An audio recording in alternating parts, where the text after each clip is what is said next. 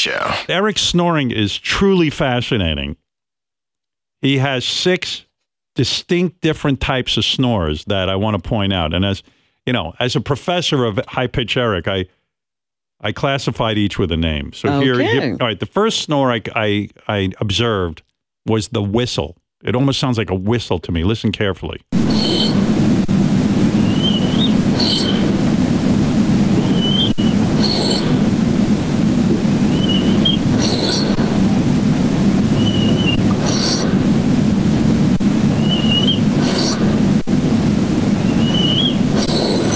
That something? That's amazing. Yeah, I- studied this like it was the Zapruder film. I mean, I really, I really kind of categorize these snores because that's that goes on for a while. And the second one is, I just find him fascinating. This I call the growl.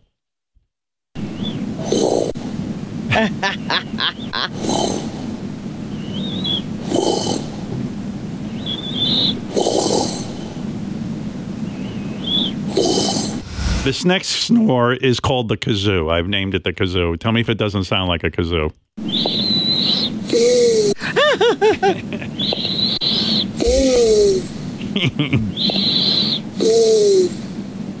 How's he still alive? Erik has another snore. I call this one the pigeon. If this doesn't sound exactly like a pigeon cooing, I don't know what does. I'm going to try to remember what that sounds like. All right, listen. Oh.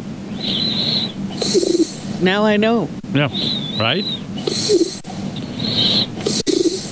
think he had a pigeon stuck in his mouth. It started to sound like Darth Vader. and this I call the Vader.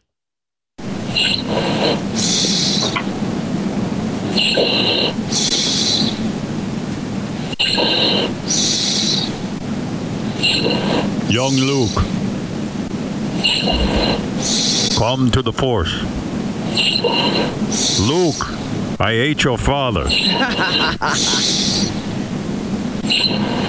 Erik would occasionally let out a very loud and aggressive snore, and those I call the lawnmower that won't start. Well, you thought I thought with the CPAP machine you wouldn't have all this Yeah. noise. Here's a montage. Oh.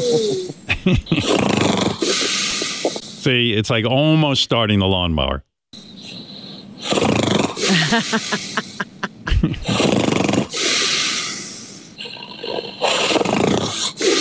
Hey, Bay. Oh. Ah. The Howard Stern Show.